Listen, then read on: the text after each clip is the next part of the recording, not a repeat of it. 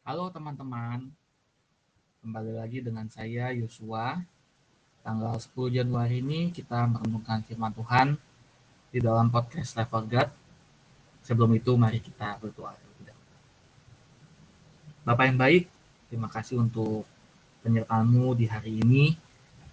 Kami mau merenungkan firman-Mu, biarlah Tuhan apa yang kami renungkan ini bisa tertanam dalam hati kami dan dapat kami lakukan di dalam kehidupan kami setiap hari.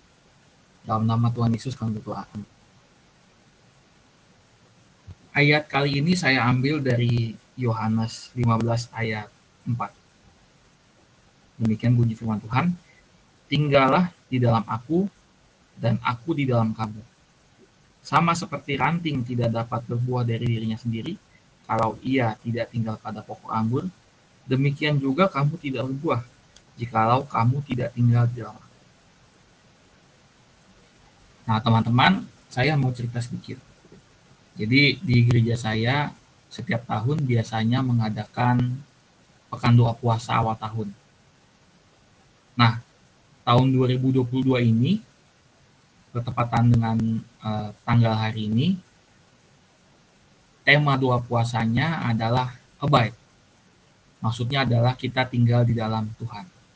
Kita tinggal di dalam firman-Nya sehingga kita bisa merasakan dan menikmati kuasa dari firman Tuhan.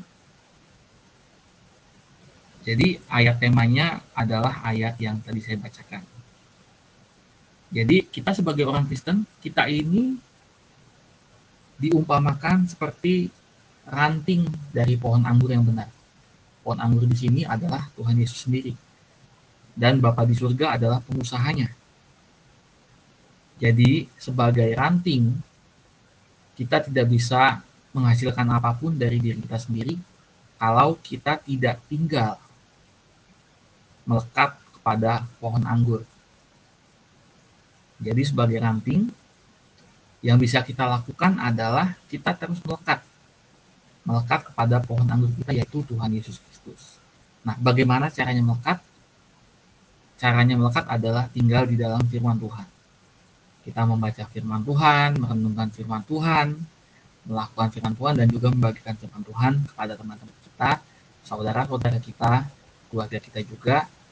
Dan pada akhirnya di sini di ayat 8 dibilang dalam hal inilah Bapakku dipermuliakan yaitu jika kamu berbuah banyak dan dengan demikian kamu adalah murid-muridku.